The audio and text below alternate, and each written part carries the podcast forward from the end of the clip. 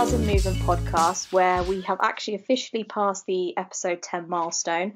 Um, so here's to many more. And I want to say a huge thank you, firstly, to all the guests um, and future guests, and of course, everyone who's listened, downloaded, um, and shared over social media. So I think with Girls in Movement, this kind of next milestone will def- definitely be to hit 50 podcasts. Um, so we're looking forward to that, definitely. So we're joined today by a very kind of interesting guest who has a long list of achievements, and I really do believe that it's growing kind of year on year, month on month. Um, every time I look at her social media, she's always doing something pretty cool.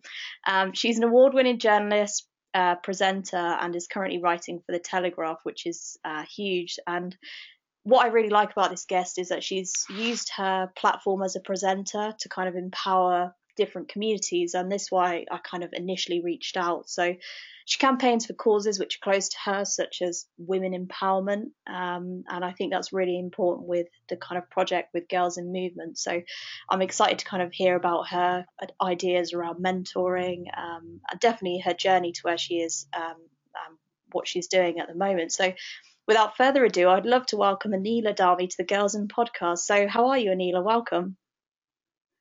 Thank you, and uh, congratulations on your milestone. Yeah, and thank, thank you. you. for having me. And thank you for that lovely introduction. Ah, no worries. Thank you.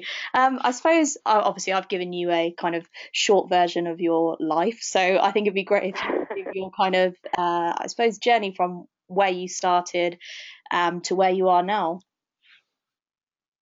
Well, um, so I started I guess in journalism and media when I was about 15 at a local radio station called Club Asia, which is now Buzz Asia.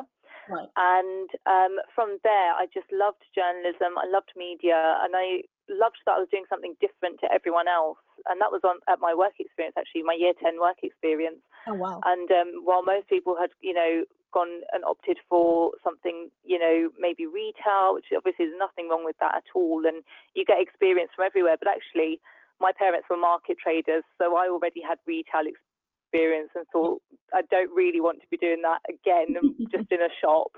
Um, so I'm going to find something completely different. Um, and so yeah, I found a local radio station. I thought, wow, you know, it was really inspiring. I was around really kind of good people who inspired me. Yeah. And from there, then on, I um, took part in a two-week summer school course in journalism. Yeah. Um, and that from that point onwards, I started receiving training with them. Um, I, and you know, I joined the organisation called Headliners, yeah. and for about I stayed with them till I turned, I think it was 18 or 21 even actually, and I, you know, went to Parliament and interviewed MPs during the oh, general election. I, I interviewed um, people within the community um, and covered community projects that help young people. And um, I even travelled with them actually across the country to cover initiatives that were being put into place for young people. So that's probably where it stems from my the the want to use a platform to help people because I actually started off with an organisation, a charitable organisation that helps people uh, helps media students and um, and covered, you know, that young people aspect. Yeah. Um, and then I went to university. I studied a degree in English and I did my master's at Warwick in philosophy and literature. Oh, cool. And all the while I was still gaining work experience. I went and did kind of sports, fashion, um, news, politics, really dipped my hand into everything to see what I enjoy. And um, and I also know that you know to be in media, you have to be multi-skilled. You have to be able to put your hand to anything. So I really tried to go out there and build up my skills on my own, knowing that I don't have a degree in journalism, um, and so you know I would need those skills. And then as soon as I came out of university, out of my masters, I started freelancing for oh. London Live, um, and yeah, and um, ITV. I uh, try to think back now. Um, so yeah, I freelanced for some really cool companies uh, before getting my own show on Zee TV. Oh wow! Wow. And you know, Zee TV is if you're a South Asian, it's a household name. Yeah. So I was like, you know, it's, it's such an amazing platform, and my grandparents, from the minute they moved from India to this country, had been watching Zee TV. So I knew that, you know what, at least it's going to make my grandparents happy. um, and uh, so they were very proud uh, for the yes, and um, and that was just an amazing platform because I really got to move around. I, I, I was not only a presenter on two shows, I became their only presenter to turn into a reporter. I learned how to self shoot. I was the only presenter to be an assistant producer. So I used to reformat shows. I formulated and implemented their social media strategy. Amazing. I uh, managed the marketing at one point, cross um, platform marketing. So I got everything possible out of, out of Zee TV. Mm. And then um, I found that my calling took me into politics, and I joined the Women's Equality Party. Wow. Um, and that was really exciting, actually, because I was voted in by members um, of the Women's Equality Party. We really had to take part in a democratic process where people voted for who they wanted to stand as a representative and as a candidate. And when I was, you know, when I found out that I'd been chosen, and Sandi Toksvig actually called me up, and I had just come out of the makeup room at Zee, and uh, I get a call from Sandi Toksvig, and she's like, "Hi, Neela." Just letting you know, you've been shortlisted and you've been, you, you know, you're a candidate for the Women's Equality Party. And I just screamed and was like, oh my god, I can't believe Sandi Toksvig's on the phone to me, let alone the fact that I'm running as a candidate for her party. Cool. um, yeah, it was it was really awesome actually, and I felt like that was that was really like a key part of my life where I was able to stand and say, look, this is what I believe in, and this is what I'm going to do to help women in this country, mm. and you know really be able to do something to help um, and turn kind of ideas into policy. So I campaigned. I had three key campaign areas. One was um, equal pay, equal media treatment, and ending violence against women and girls. Right. Okay. Great. Um, and that was just yeah. So it was um, amazing. And after that, after running in the elections, I that was for the Greater London Assembly. I um, what did I go on to do then? I then started freelancing again in journalism. Right.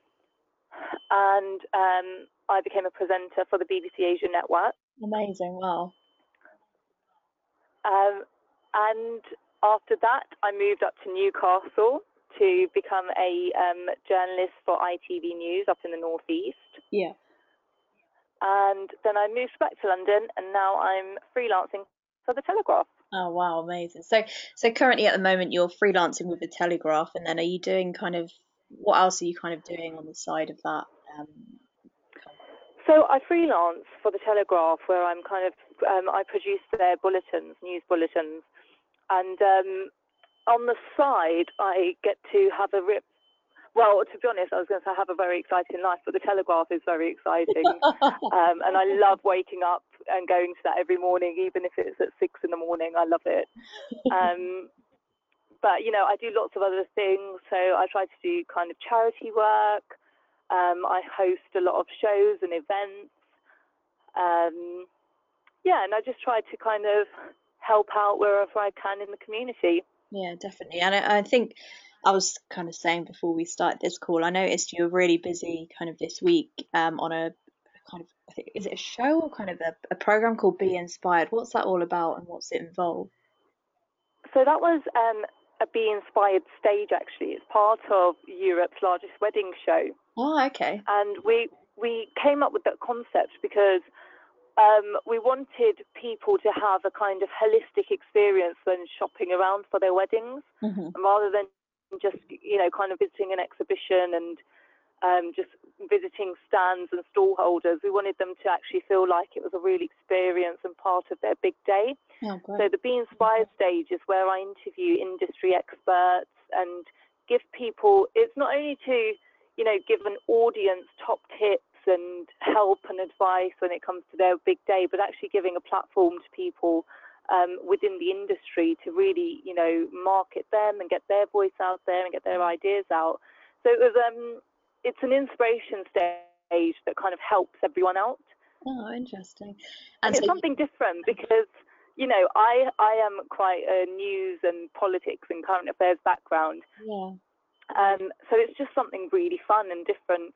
Yeah, definitely. I mean, it's definitely out of your, I suppose, your experience within politics, etc. Doing doing something like that, but it's really cool. I mean, um, I mean, when it comes to, I suppose you've reported on on obviously politics is a big thing, and then obviously you were voted in um, in terms of kind of equality within women. Do you think what sort of year was that when you were voted in? Just out of interest, was it a while? That ago? was.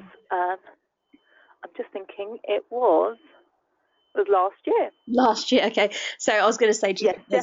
do you think much has changed? But I was going to kind of ask, do you think when you first came in, I suppose obviously into that that sort of world, do you do you think much has changed, say, in the past year, past five years, in terms of equality with women when it comes to business? Ah, it's a very good question because I was going to say actually things have changed when it comes to um, the kind of I mean, everyone will know what I'm referring to when I say mm. that sexual harassment has been highlighted yeah. massively by the media. Um, when it comes to business, I think that mu- much more is actually being done when it comes to transparency within companies, um, when it comes to equal pay. I think that companies are feeling more responsible that actually women should be pay- being paid the same amount. Mm. And while um, you know, while it may not be enforced as much as we like when it comes to transparency, because I really think that that's one way of combating the fact that we don't have equal pay yet. Yeah, yeah. Um, I think the fact that women have tools like social media to be able to really raise awareness mm-hmm. does help. And I think that actually this year, the kind of equal pay campaign, Equal Pay Day, um, was quite massive.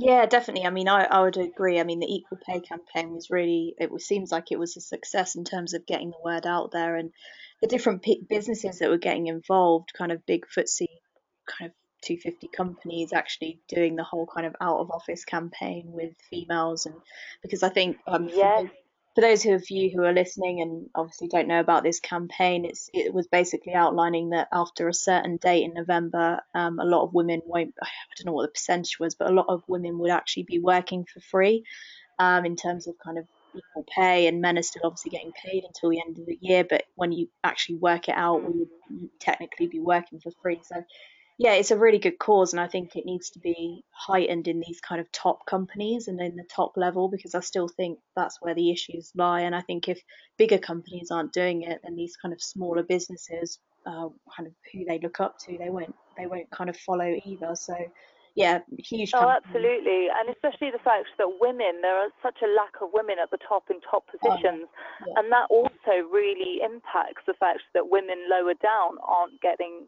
you know the same pay. We need to see equality across the board when it comes to women in business. Definitely. From the fact of you know filling top positions to having equal pay. Equal pay is really just one of the factors that we still need to address, but there are many others. Yeah, definitely. I think it's. I mean, I had a conversation with a, uh, a, a, female founder based out in the US, and she said that the kind of lack of female role models in big businesses is kind of is is actually what's kind of I suppose, affecting how many women start a startup or start a small business because there's a lack of female kind of founders in the top tier of businesses. If you look at your Uber, Facebook, and Twitter, these big start kind of the companies that started really small and now they've obviously scaled quite quickly. They're all, I'd say, 95% of them are all kind of male founders. Um, so yeah, definitely, I think mm. it's not just equal pay. It's it's a role models is completely uh, kind of the issue there as well. And it's a vicious cycle, really, because if you don't have that many women at the top in top positions, you don't have that other side of the voice to say, actually, you know, yeah. um, this is how women should be treated in a business. Yeah. And that's that really plays into different factors. You know, you've got the economic factor, but you've also got the social factor of we still have these labels that women who are doing well are are business women, career women, um, whereas women who stay at home or work part time are mm. kind of career mothers. And you have all of these labels when it comes to women mm. um, that feed into the whole entire image of should we even recruit a woman at the top because mm, yeah. um, will the fact that she wants to be a mother affect her work? Yeah. You know, if we get rid of those labels, um, that would impact having more women at the top. Yeah. If we change our um, kind of dialogue and narrative in media towards women, that would affect and help and you know create more more space for women at the top, and in turn, women lower down will have better treatment because there are women in higher positions um, who are there to kind of balance things out. So I think we need to. We've still got a lot of work to do when it comes to um, women in the workplace. A lot. And are you still involved in the project within Parliament? Then is that still something you're? It's ongoing or? Um, as a journalist, I have to remain impartial. Yeah. So um, I'm not involved in the Women's Equality Party, but um, you know, because they are um, they're a, a cross-party kind of they are non-partisan is the word right, okay. non-partisan. So um, it, it, doesn't really have a conflict. But you know if they've got a campaign that I think is brilliant or Sophie Walker their party leader says something amazing of course you know I'm the first one to retweet them. Definitely. Nice. That's really, it's really and, and there's and, and you know because I was one of the first ever candidates to join that party I obviously do have a great affiliation and I really think that we shouldn't shy away from trying to fight for women's rights. There's absolutely no kind of shame in that. So, yeah, mm-hmm. uh, I, I think they're a great party. Yeah, no, really good, and I think we can we can leave some information about um, Women's Equality Party kind of at the bottom of the YouTube kind of bio for this uh, podcast as well. But it's definitely a, a, project you should follow if you don't know about it yet. Um, as I suppose with Girls in Movement, it's all kind of the the end goal is is all about mentoring young girls or individuals across the world and and I suppose empowering their their mind when it comes to if they wanted to start a business and and kind of I don't know follow their dream of what they wanted to do that they they kind of have the the tools around them they have the knowledge that they can do so etc so I suppose my question is did you have any mentors growing up or or kind of people that stand out in your life who probably kind of affected where you are at the moment? Um, I would, I definitely say I had a role model, and that was Angelina Jolie. Oh, nice. Um, she's always been my role model because I always loved the way that she'd used her skill and talent, which she'd obviously worked at and honed in acting, yeah. um, to get to a level in her career where she was able to use her platform mm. to shine a light on issues that people face yeah. and give a voice to the underrepresented. And I think I've always, you know, attempted and aimed to do that with my own work. Yeah, that, you know, achieve a level of achieve some kind of level in my career where I think I'm in a position to be able to do this or help this person or um, help someone with this contact um, I can't really say I had a mentor as such, but you know, she was definitely my role model and has been. It's a great, it's a great role model to have. I think, I mean, Angelina Jolie's story is just amazing. The work that she does at the moment. I mean, only I think it's only about ten percent actually gets kind of broadcasted in the media because she she does so much, um, and it's it's it's really yeah cool. yeah it's just phenomenal definitely. Um, I mean, what's for you? What's been the sort of highlights uh, for this year, and is there anything exciting that's coming up in 2018 for you? Oh God, highlights of this year. There have been so many. Um, uh, gosh, I love asking. I think everything. yeah, it's so difficult because it's like, where do I even begin? I, and I have to say, do you know what? I'm actually really fortunate to have that response. I think because I'm definitely somebody who doesn't compromise when it comes to following my dream or trying to live what I think of as being my dream. Um, and I have to say, you know, highlights for me have been everything that I've done this year, you know, from working at ITV um, and having kind of, I had two um, series commissioned with ITV, one on the aging population wow. and one on mental health. So they were really, you know, they were amazing moments for me. Um, another one has to be um, being uh, shortlisted for the Regional Journalist of the Year award. Oh, great. For ITV at the Asian Media Awards. Um, and actually, that, that was also because I I made such a big move to go to ITV, and I really gave it my all. Um, you know, I moved away from home. I bought a car. I wasn't very confident in driving because I had a car crash the year oh before.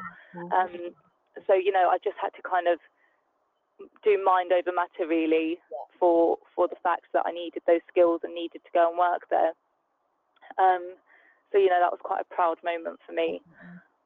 Um, I'm working at the Telegraph. You know, I've been part of a really amazing project with them.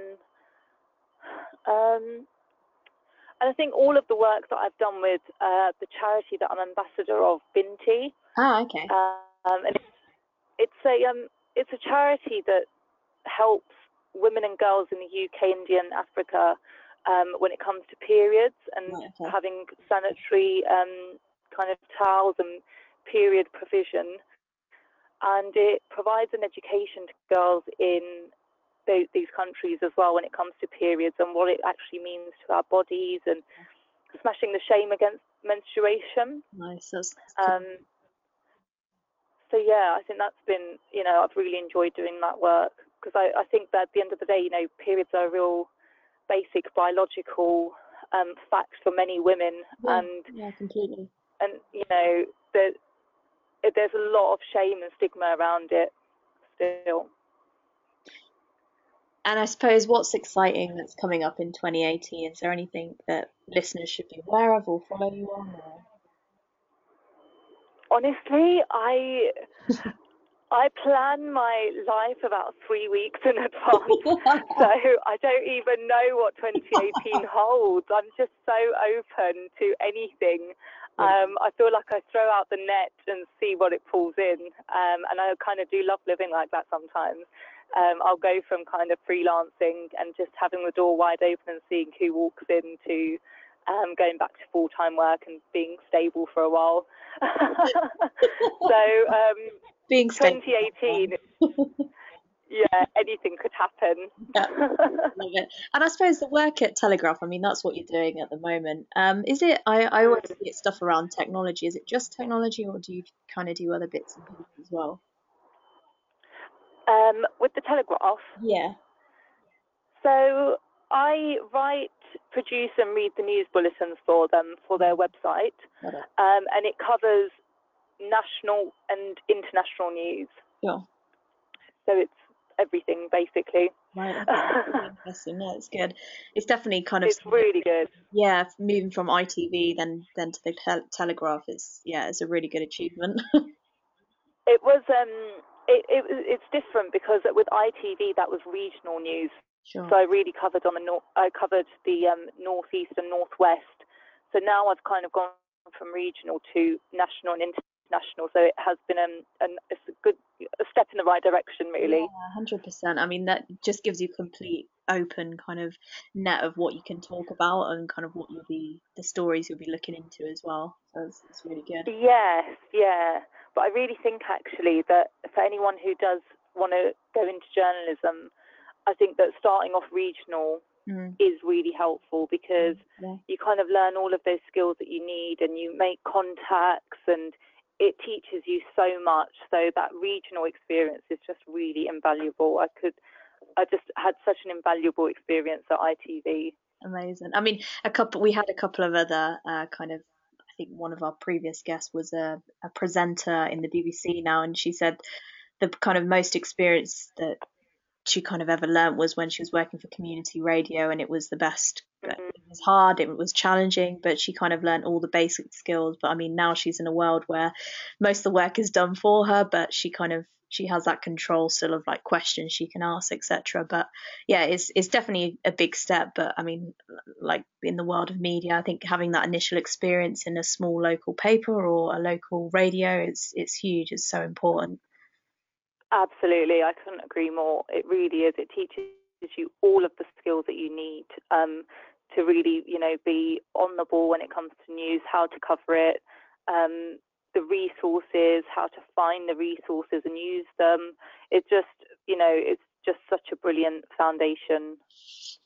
Perfect. I mean, I've got one last question for you, Neela, which I ask all my okay. and it was and it is if you could give yourself your younger self any advice, what would it be?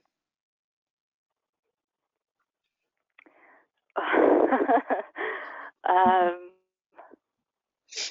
it would be keep calm and have fun. nice. um, yeah, I think that you know uh, I'm very very ambitious, and I will reach a milestone that I've been trying to reach. Yeah. And as soon as I've reached it, I'm ready to move. I'm ready to kind of, you know, I indulge in it for and do the work, and then I'm ready to move on to the next thing. Yeah. And it's just that thing of, do you know what? Just take a minute to um, recognize that actually you have reached that milestone, you have accomplished something, Mm. and to not keep worrying about the next thing that's going to happen because actually, mm-hmm. if you look back, everything always works out. You're always where you're meant to be, Yeah. and life will always keep moving. You will always keep moving because every stepping stone that you've put into place behind you is creating a path that will lead you somewhere else. Well, couldn't couldn't put it better myself. I mean, on that note, I think it's great advice, and I definitely think keep calm and have fun. And I think the have fun part is definitely the most important bit because I think we do sometimes yes. like you just get absorbed in a life of working and and doing the day to day that you actually don't take a minute to look back and like in you got to do something that you enjoy because then the having fun part just comes naturally to it. But I mean, not everyone is exactly. um to have that. Exactly, and just just to remember that you know everything is a choice, and Mm. every day when you wake up in the morning, you're making a choice about how your day pans out. Exactly. So, you know, make the choices that you make, and then enjoy them, even if they don't work out how you expect them to. Just enjoy them, and the fact that you made a decision, because everything in life is a lesson. Everything is there to add to you um, even if it's something negative, it adds something more to your personality, it adds something, it adds greater depth to you, and it builds you as a person. So everything there is to really build you up and um, get you further in life to the place where, you know, every moment counts really. And I just think enjoy it and embrace it exactly embrace the mistakes as well because i think when you're young you just you just think one mistake is like the end of the world and and it's all Yeah. over but it's not you got to embrace it and it's a it's going to be a lesson one day so you just got to look at it like that absolutely. Absolutely. It's never a mistake. It's always a lesson. Exactly. Perfect. Well thank you so much anila you've been a really good guest and and everything you're doing at the moment is it's all exciting stuff. Um whoever wants to follow kind of anila's story i can put all the instagram twitter and any of the social media that uh, anila's on at the moment. I can put it all kind of uh, at the bottom of the youtube. Uh, we're on uh, iTunes as well, so you can download it as a podcast. Um, and then, obviously, of course, uh, give Anila a follow and follow her story. So, thank you, Anila. Thanks for being a great guest. thank you so much it was lovely talking to you Great. Thank you very much.